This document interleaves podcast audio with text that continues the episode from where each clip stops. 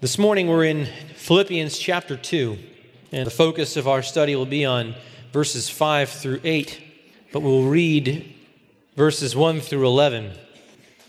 Philippians chapter 2, verses 1 through 11, Paul writes, Therefore, if there is any encouragement in Christ, if there is any consolation of love, if there is any fellowship of the Spirit, if any affection and compassion, Make my joy complete by being of the same mind, maintaining the same love, united in spirit, intent on one purpose.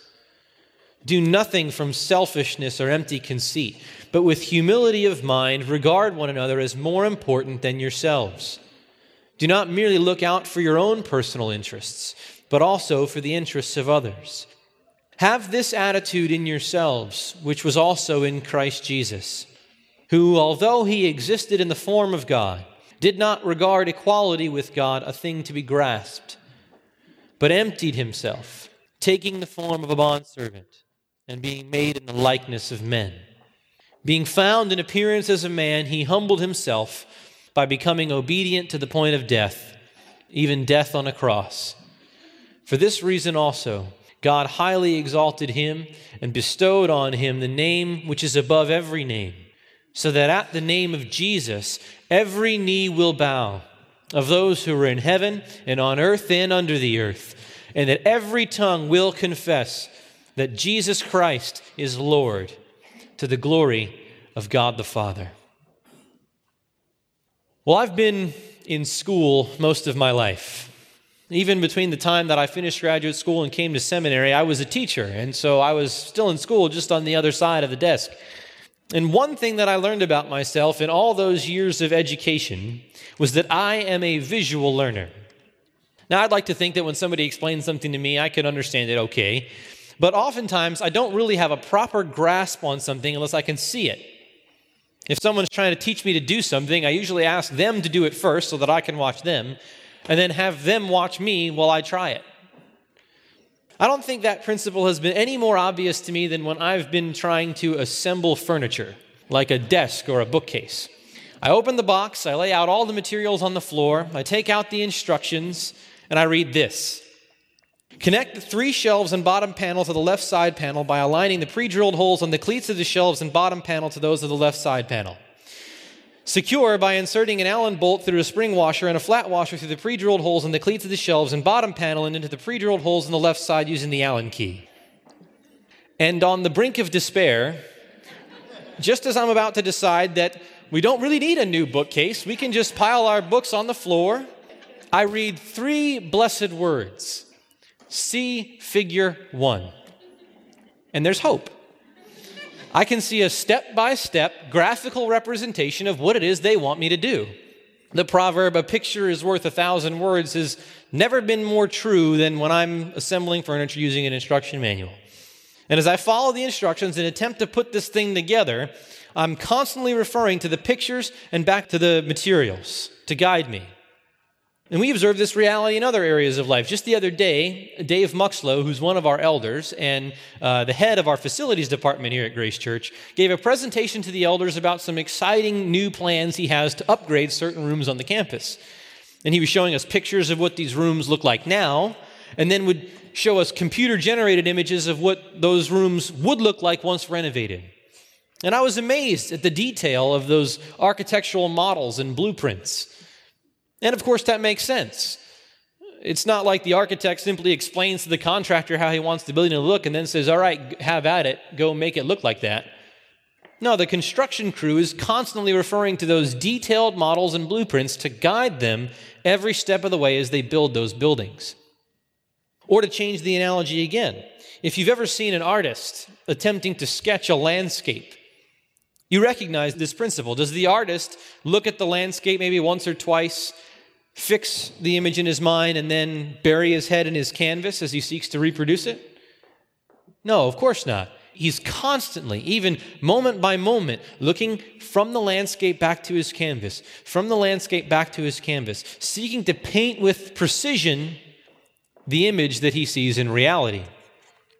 Well, what we have in Philippians chapter 2, verses 5 to 8, is the diagram for our instruction manual, the blueprint for our construction project, the landscape for our canvas. You see, the Apostle Paul has begun to explain for the Philippians what it will mean for them to conduct their lives as citizens in a manner worthy of the gospel of Christ, chapter 1, verse 27.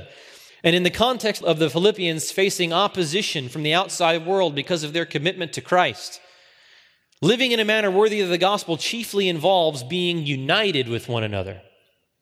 If the people of God are to have any hope of standing firm in the face of opposition, if they're to have any hope of propagating the gospel in the midst of a hostile society, they'll need to be unified. And so, chapter 2 begins with a clarion call to Christian unity, which we've examined in detail. And last week, we discovered that the means of Christian unity, the way that such unity is achieved in practice, is for the people of God to be characterized by gospel driven humility. The key to unity is humility, doing nothing from selfishness or empty conceit, but in humility of mind, regarding one another as more important than yourselves, not merely looking out for our own personal interests, but also to the interests of others. And so, Paul, having commanded them to live their lives in, in a manner worthy of the gospel, and having called them to unity through which they will be able to withstand opposition, and then, having instructed them to be marked by the kind of humility without which that unity cannot be realized, he now, in verses 5 to 11, gives them a concrete example of that humility. A picture that is worth more than a thousand words. And not just any example, not just any picture, but the ultimate model for Christian behavior. The supreme example of self sacrificing humility, the Lord Jesus Christ. That's verse 5. Have this attitude in yourselves, which was also in Christ Jesus. So, if we are to accurately trace the virtue of gospel driven humility upon the canvas of our lives, we must constantly, moment by moment, bring our eyes upon the landscape of Christ's humility, of his example. The Lord himself taught his disciples this very principle on the eve of the Passover in which the master of the universe arose from the dinner table, and girded himself with a towel, and performed the task of, the, of a slave in washing the disciples' feet. And he said to them in John 13 13, You call me teacher and Lord, and you are right, for so I am. If I then, the Lord and the teacher, washed your feet, you also ought to wash one another's feet. For I gave you an example that you also should do as I did to you. And so it is in Philippians chapter 2. We're called to follow Christ's example.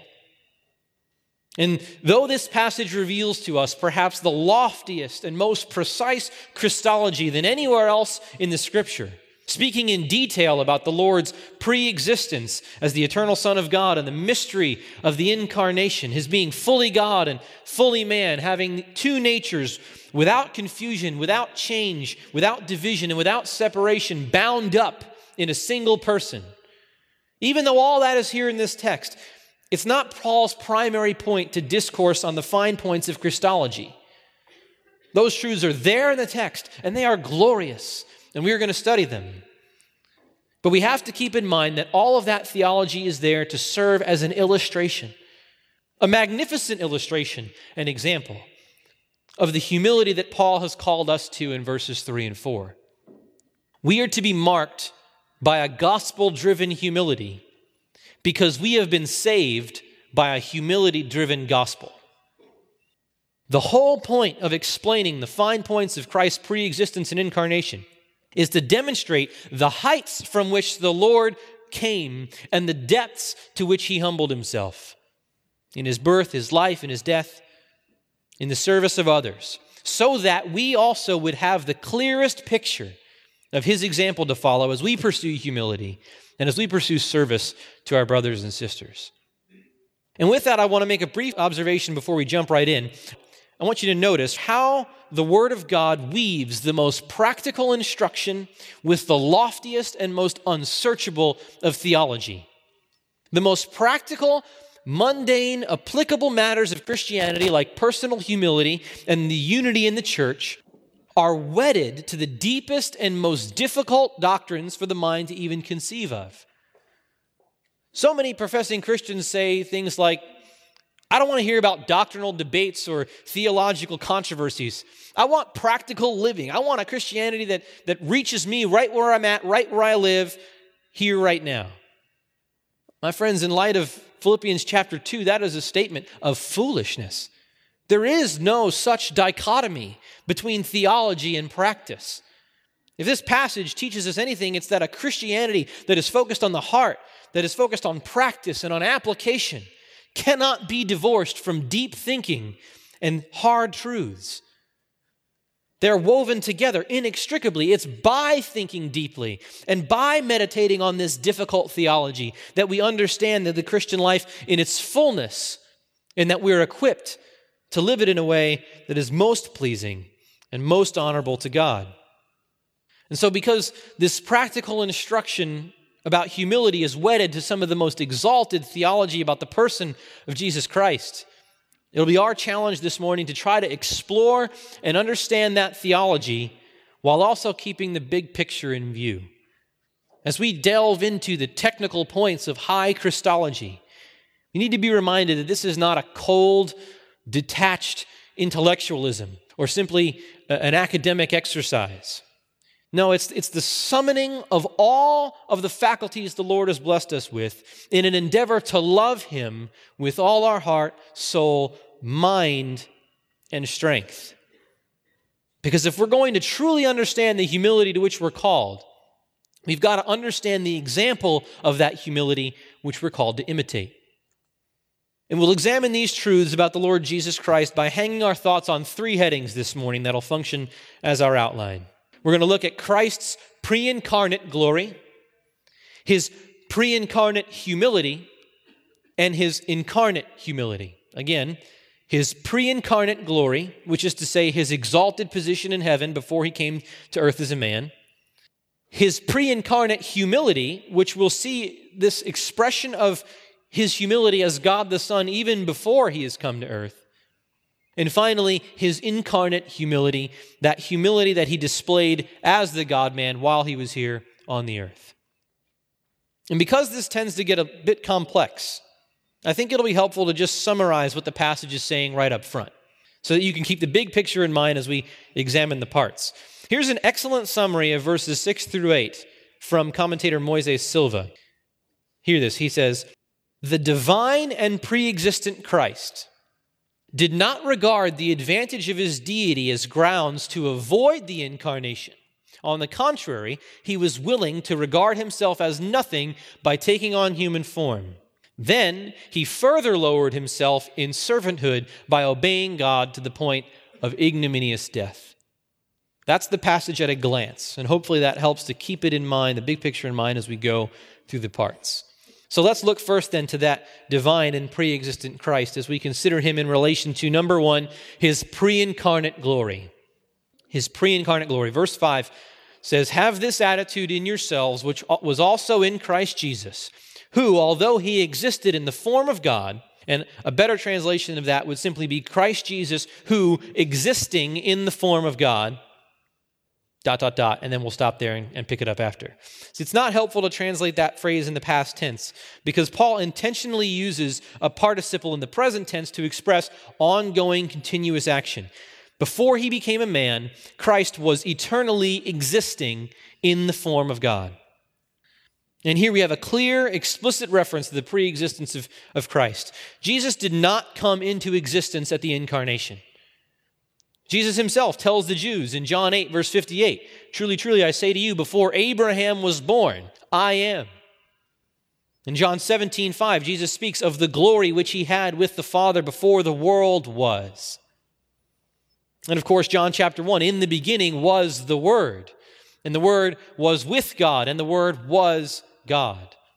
He was in the beginning with God. And so, even before his life as a man, this Jesus was existing. But how? In what state was he existing? What condition? Paul says in verse 6 that he was existing in the form of God. In the form of God. Now, this phrase is actually the first of many in this passage that has caused a lot of people to plunge into Christological error and even heresy. What does Paul mean when he says that Christ was existing in the form of God? Does he mean that Christ only existed in the, the form of God, such that he was like God, but not really God? No. The word that's translated form there is the, the Greek word morphe, from which we get words in English like morphology and metamorphosis. Now, the translation form is really unfortunate because form in English conveys the idea of merely the outward appearance of something. But there really isn't a better option in the English language. One Greek scholar wrote, Form is an inadequate rendering of morphe, but our language affords no better word. So rather than a, a single one to one word equivalent, we've got to explain what the term means. In Greek, morphe refers to the outward manifestation that corresponds to the inward essence. The outward manifestation that corresponds to the inward essence, or to the external form that represents what is intrinsic and essential. It's a form which truly and fully expresses the being which underlies it. So Christ was existing in the morphe of God because his very essence and his being and in his nature, he was God. So, this is plain from the text we just read regarding Christ's preexistence before Abraham was born. I am, Jesus said, not only explaining there that he preexisted Abraham who had lived 2,000 years ago, or from that point, but also identifying himself with the divine name I am, Yahweh. That's why the next verse tells us in John 8 59 that the Jews picked up stones to kill him. They knew what he was saying. He was equating himself with God. And of course, back to John 1 1. In the beginning was the Word, and the Word was with God, and the Word was God. In fact, we don't even have to leave our passage to understand that morphe refers to the essential divine nature and thus indicates Jesus' deity. Just later in verse 6, Paul says that Christ did not regard equality with God a thing to be grasped. Equality there is the, it's the Greek word isos, from which we get the word isomers which you chemistry majors might remember, describe chemical compounds that have the same number of elements, same number of the same elements, but have them arranged into different structural formula. On a chemical level, they're equal to each other, so we call them isomers. Or to switch from chemistry class to geometry, you might remember that an isosceles triangle is a triangle with two equal sides. Jesus is isa theo, he is equal to God. And when you consider such statements as Isaiah 49 6, where God says, For I am God and there is no other, I am God and there is no one like me, the conclusion is inescapable. If no one can be equal to God but God Himself, and Christ is equal to God, then Christ Himself must be fully God. And if that wasn't enough, I've got more for you. As I said, morphe refers to the outward manifestation of the inner essence and nature. Well, what is the outward manifestation of the inner essence and nature of God? It's glory. Throughout the Old Testament, as God's presence is described with his people, there's a manifestation of that Shekinah glory, whether it's the pillar of cloud and the pillar of fire, or the smoke that fills the temple and the tabernacle, or in Ezekiel, the bright light that goes up from the tabernacle, or the temple, rather. You say, Did Jesus exist in divine glory? Yes, indeed. We read it before. John 17, verse 5 Christ prays, Father, glorify me together with yourself with the glory which I had with you before the world was. In John 1:14, and the word became flesh and dwelt among us, and we saw his glory. Glory as of the only begotten from the Father full of grace and truth. And not only this, in Isaiah 6, the prophet says that in the year of King Uzziah's death, he saw the Lord sitting on a throne, lofty and exalted, with the train of his robe filling the temple. And there the angels sang to the one on the throne Holy, holy, holy is the Lord God Almighty. The whole earth is full of his glory.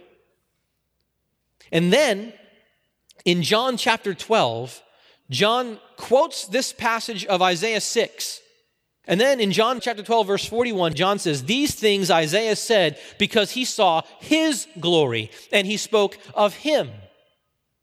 And in the context of John 12, the him is Christ. Isaiah 6, that amazing vision of the glory of God, is the glory of the Lord Jesus Christ.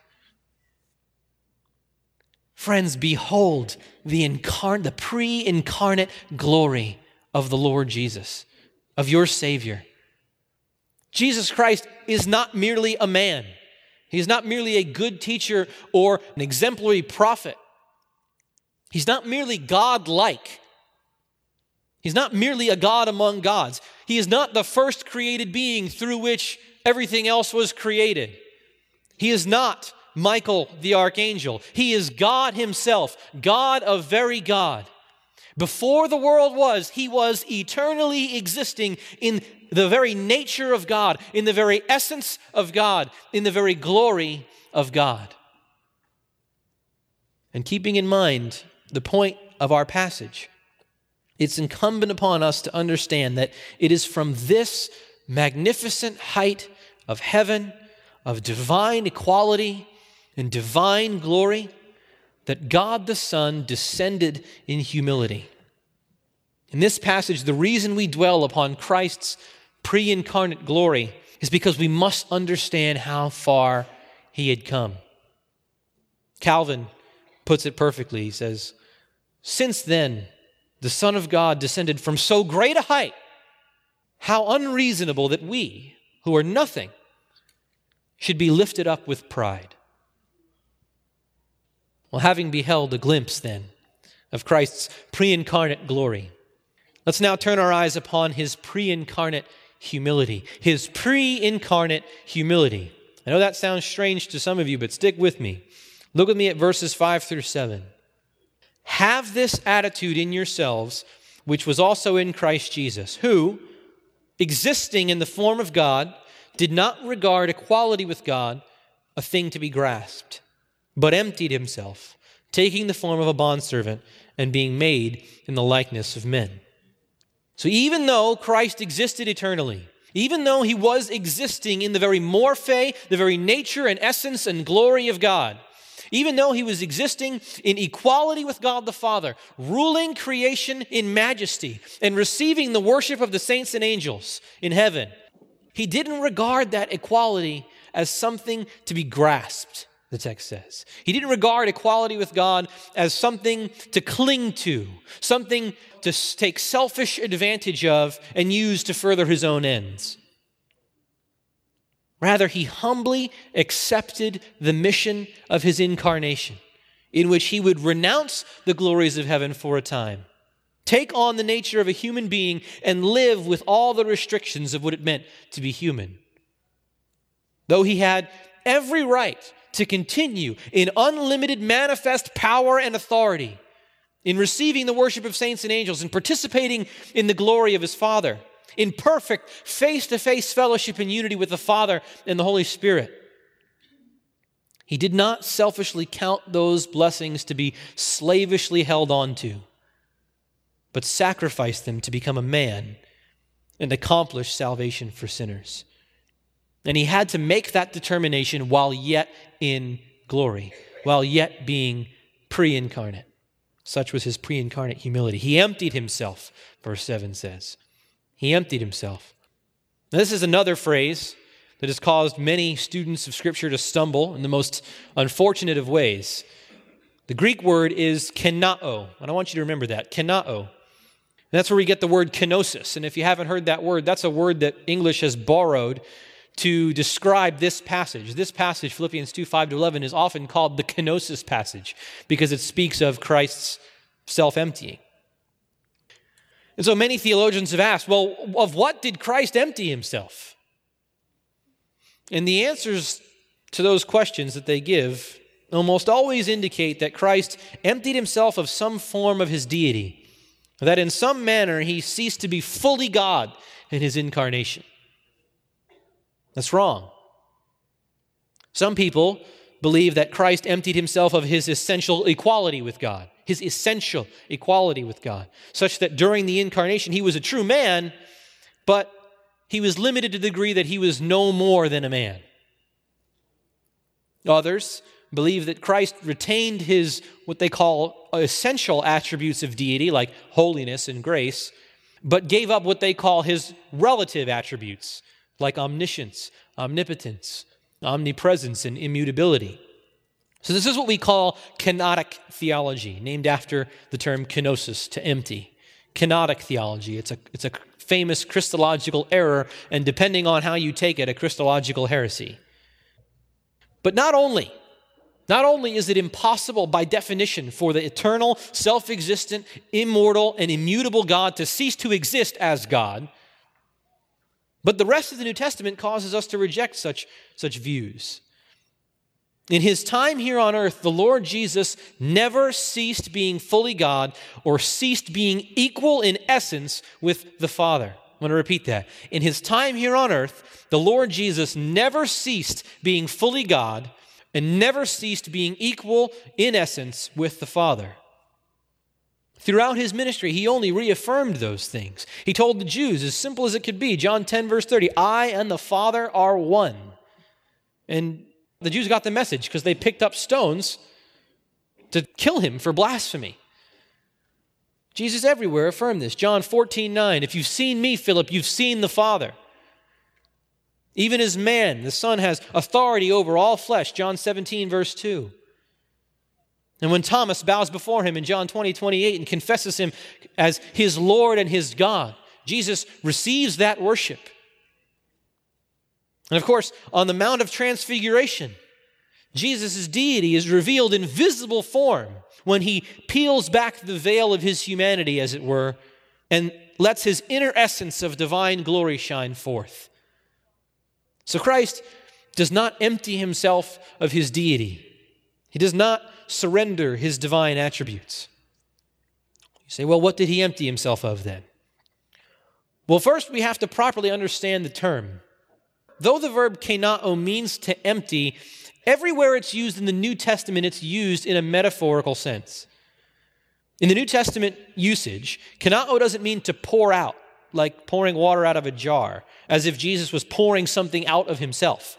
There's another Greek word for that. It's the word ekkeo that's used to describe such things. Romans 5 5, the Holy Spirit was shed abroad, poured out in our hearts. That's ekkeo, not kenao. No, kenao means to make void, to nullify, to make of no effect.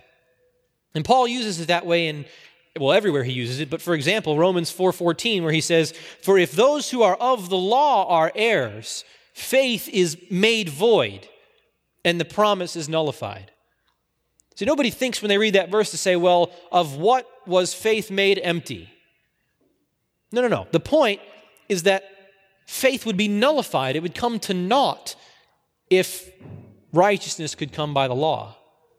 So, with this understanding of the word, it doesn't make sense to ask, of what did Christ empty himself? Christ emptied himself. He nullified himself. He made himself of no effect. In fact, the old King James Version grasps this very idea in its translation. It says, Christ made himself of no reputation. And the NIV also gets the idea. It translates it, He made Himself nothing. So, what does it mean for Christ to make Himself nothing? Well, the very next word tells us how He did it. And so much of the errors of kenotic theology can be avoided by just looking at the next word. He emptied Himself, taking the form of a slave and being made in the likeness of men. The word bondservant in the NAS is the Greek doulos, which we're all very familiar with. It means slave and is referring to the weakness of the humanity that Christ would, would take upon himself. And we've already spoken about the word form, in the form of a slave, back in verse 6. It refers to the outward manifestation of the true essence or nature. So when you add that to the following phrase, which says being made, and that could even be translated being born in the likeness of men, it becomes clear. Christ made himself of no effect. He nullified himself. He made himself nothing by taking on human nature in his incarnation. This is an emptying by adding. It's a subtraction by addition. He emptied himself by taking on the form, the nature of a slave, of a human being. You say, come on, is that, is that really self emptying? I mean, is, that, is becoming human really such a, a nullification? And I love what Pastor John says. He says, in light of the profound reality of Jesus' full and uncompromised deity, his incarnation was the most profound possible humiliation. We may struggle to understand the gravity of such an emptying because we're already down here. But think of what he left. Here is the creator of the universe. Here is the possessor of divine majesty. Here is the Lord and Master taking the form of a slave. It's striking to read the literature about what it meant to be a slave in that first century world. Listen to some of the things that I found. Slavery, one writer says, pointed to the extreme deprivation of one's rights. Another writer says a slave is a person without advantage, with no rights or privileges of his own, for the express purpose of placing himself completely at the service of all. And another writer says a slave has the lowest position. He is powerless. He has no rights. He has no glory, no honor, only shame. Though all analogies will fall short of reality, Mark Twain's novel, The, the Prince and the Pauper, may help to illustrate here. The Prince and the Pauper is a story about Edward, the son of King Henry VIII, who temporarily exchanged places with Tom, a poor boy in London. So the boys switch clothes. Tom goes to the royal court, and Prince Edward goes to Tom's house and seeks to cope with Tom's drunken and abusive father, along with the other miseries of life as a pauper. But during that time, the young prince surrendered none of his identity. He was indeed still the Prince of Wales and could have exercised his power as such at any moment that he wished. But his royalty, while fully possessed the entire time, could not be fully expressed as long as he had chosen to submit himself to life as a beggar. In the same way, in taking upon himself the nature of a slave, the nature of a human being, Christ fully possessed his divine nature and attributes and prerogatives throughout his sojourn on earth. But for the sake of becoming truly human, to be made like his brethren in all things in order to be a faithful and merciful high priest, as it says in Hebrews chapter 2, verse 17, he did not fully express his divine nature, attributes, and prerogatives. And that's carefully stated. He did not fully express them, they were veiled. There were certainly times when he did express them, such as when he, he reads people's minds, Matthew chapter 9, verse 4, or when he works his divine miracles that identify him as God. But the prince willingly submitted himself to the life of a pauper. He was not what he was in the glories of heaven. He was now fully human. Back to verse 7 being made in the likeness of men.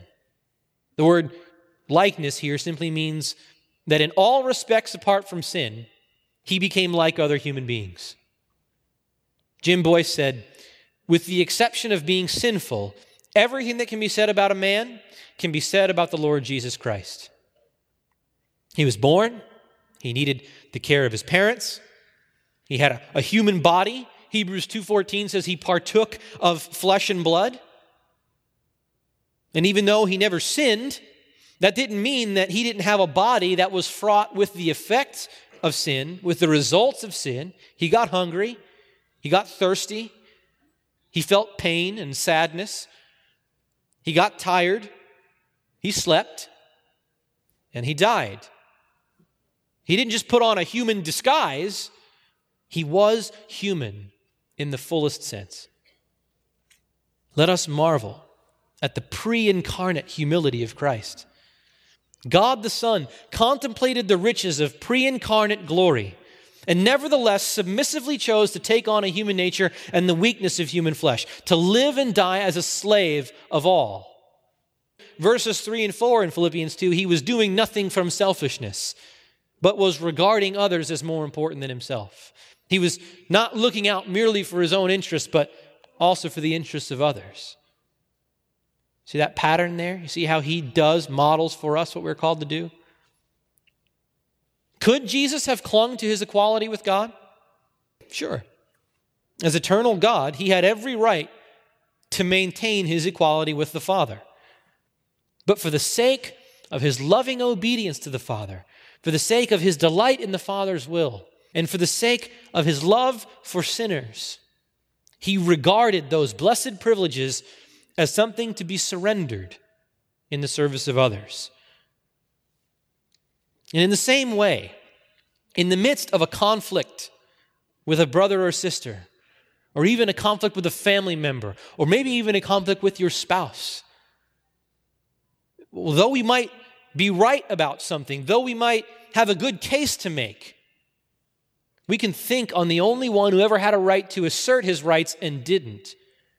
And we can regard one another as more important than ourselves and give preference to one another in honor. Romans 12:10. Calvin said, he, Jesus, gave up his right. All that is required of us is that we do not assume to ourselves a higher position than we ought. The one who sustained all things by the word of his power was himself sustained by the breast of a Hebrew maiden whom he had created. If God the Son has stooped this far, to what depths of humility will you refuse to stoop? Well, then, having observed the pre incarnate glory from which he came, and having observed the pre incarnate humility in which God the Son purposed to lay aside his privileges to become man, let's now consider his incarnate humility. His incarnate humility, the pinnacle of his humility that he displayed as the God man when he was here on earth. Read verse 8 with me. Being found in appearance as a man, he humbled himself by becoming obedient to the point of death, even death on a cross. That opening phrase, being found in appearance as a man, it underscores the reality of Christ's true humanity. It's just more emphasis that Christ was fully man. The word appearance is the Greek word schema, from which we get schematics. It refers to the outward form that's perceptible to the senses. That would be in contrast to the other term, morphe, that we saw before. And it's interesting, in fact, the two words are often used together in the New Testament to differentiate between the external appearance from that which is intrinsic and essential. So one commenter put it this way to illustrate a baby, a child, a boy, a youth, a man of middle age, and an old man always have the morphe of humanity but the outward schema changes all the time. So, because Christ was truly and fully man, he had both the morphe and the schema of a human being. The point here is that Christ appeared in a way that was clearly recognizable as human. Another commentator writes Solid empirical evidence led all who observed Christ to conclude that he was an authentic, not a counterfeit human being. So, Jesus didn't hover three inches above the ground. He didn't have a golden halo around his head. He was a normal Middle Eastern man to the point that when he starts talking about how he's the bread of life come down from heaven, the people in the crowd say, Isn't this Jesus? Isn't this the son of Joseph? Don't we know his mother and father? To the people he grew up with, he was just Jesus. It's amazing. Even here, there's humility to be admired. In the majesty of heaven, to look on him would have been to look on the epitome of all beauty. But being found in appearance as a man, Isaiah 53 tells us that he had no stately form or majesty that we should look upon him, nor appearance that we should be attracted to him. He was despised and forsaken of men, and like one from whom men hide their face. He was despised, and we did not esteem him. But of course, his humility didn't stop at merely becoming human. His humility expresses itself in obedience to the Father's will throughout the Gospel of John, which was written particularly to showcase Christ's deity, is nevertheless laced with these continual statements of Jesus' submission to his Father. John 5:30, I do not seek my own will, but the will of him who sent me. John 6:38, for I've come down from heaven not to do my own will, but the will of him who sent me. And so on. We could keep going. But it's not as if such obedience is coerced.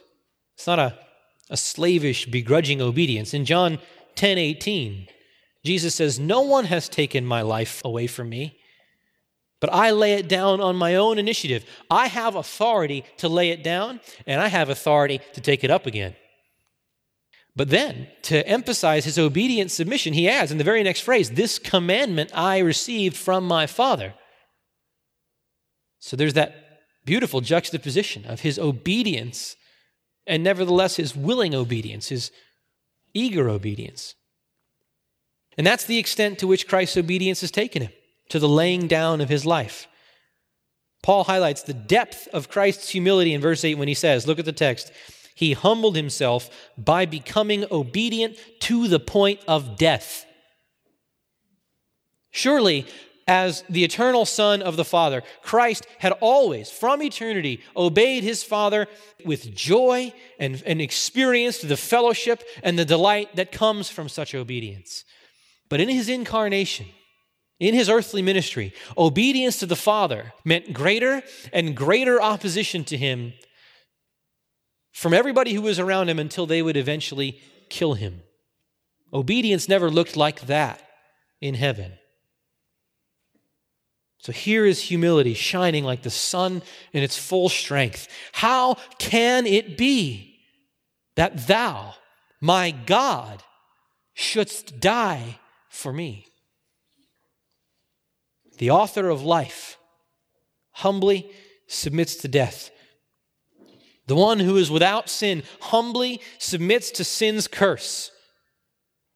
The one who has life within himself, John 1 4, John 5 26. The one who gives life to whomever he wishes, John 5 21, humbly releases his grip on his own life in submission to the Father and in love for those whom the Father had given him. That hymn goes on to say, Tis mystery all, the immortal dies. But it doesn't stop there. There is another step to go before the humiliation of the Son of God reaches rock bottom. He did not humble himself merely by becoming obedient. He didn't humble himself merely by becoming obedient to the point of death. The Holy Son of God, the Lord of glory, humbled himself by becoming obedient to the point of death, even death on a cross. Here, we hit rock bottom. In that day, nobody wore a cross on their necklace. There were no crosses embossed on Bible covers. There weren't even crosses in churches like this one behind me. In that day, the cross meant one thing and one thing only the most horrific and shameful kind of death. One commentator writes The cross displayed the lowest depths of human depravity and cruelty. It exhibited the most brutal form of sadistic torture and execution ever invented by malicious human minds. Crucifixion was such a horrific way to die that Roman citizens were exempted from such a fate. Roman law forbade crucifixions for citizens and allowed it only for the lower classes, for slaves, for violent criminals, and for traitors. Cicero, who was the famous Roman philosopher and orator, called crucifixion a most cruel and disgusting punishment, the worst extreme of the tortures inflicted upon the slaves. He said, To bind a Roman citizen is a crime. To flog him is an abomination. To slay him is almost an act of murder. To crucify him is what? There is no fitting word that can possibly describe so horrible a deed. End quote. In fact, in polite Roman society, the word cross was an obscenity. It was not to be uttered in polite conversation. Cicero would also say, Let the very name of the cross be far removed, not only from the body of a Roman citizen, but even from his thoughts his eyes, and his ears. Why were they so exercised about this? In crucifixion, metal spikes were driven through the victim's wrists and feet, and he was left to hang naked and exposed. No vital organs were pierced, and so the victim of a crucifixion would sometimes hang there for days as his life slowly crept away from him. Because the body would be pulled down by gravity, the weight of a victim's own body would press against his lungs, and the hyperextension of the lungs and the chest muscles made it difficult to breathe. So victims would gasp for air by pulling themselves up. But when they would do that, the wounds in their wrists and in their feet would tear at the stakes that pierced them, and the flesh of their back, usually torn open by flogging, grated against that jagged wood. Eventually, when he could no longer summon the strength to pull himself up to breathe, the victim of a crucifixion would die from suffocation under the weight of his own body. This was the most sadistically cruel, excruciatingly painful, and loathsomely degrading death that a man could die. This is abject degradation. And there on Golgotha, 2,000 years ago, the innocent, holy, righteous Son of God died this death. God on a cross. The Philippians got the picture. This was the highest of the high, gone to the lowest of the low. And if he, the one who is worthy of all honor and all praise, could submit himself to that, can worms like us continue in selfish ambition and empty conceit? Can we continue to bicker with one another and insist on our own way, on our own rights? A wise man once asked, How can anyone be arrogant when he stands beside the cross? And as hard as it may be to believe, the pain, the torture, and the shame weren't the worst of all this. Deuteronomy 21 23 states that anyone who is hanged on a tree is accursed of God. Paul quotes this verse in Galatians 3:13. He says, "For it is written, cursed is everyone who hangs on a tree." Along with the pain and the shame, crucifixion also brought with it a divine curse. We need to dwell long and hard on what it meant for God the Son to be cursed by God the Father. He never deserved to know his father's wrath. He only ever deserved to know his father's delight and approbation. And there on Calvary, he was cut off from the apple of his eye, from the joy of his heart. And he was innocent. I can barely imagine the sense of bewilderment that the Son of God must have experienced when, for the first time in all of eternity, he felt what it was to know his Father's displeasure. No wonder he cried out, My God, my God, why? Why? Why have you forsaken me? I can barely handle that thought. That was my sin that did that. That was my wrath that he had to endure. That was my frown from the Father, my alienation. That was my cry of dereliction. And my friend, if you haven't felt the pain of that thought in the depths of your soul, then cried out with every fiber of your being for God to have mercy on you, you sit here dead in your transgressions and sins.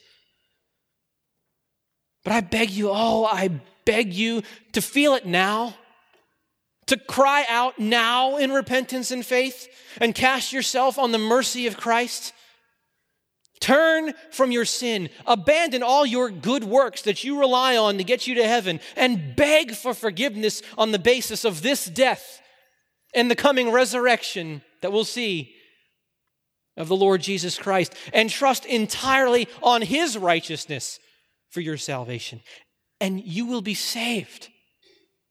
It's free. His death will have become your death. His curse, your curse, and his righteousness, your righteousness. What could be stopping you this very moment from seizing eternal life?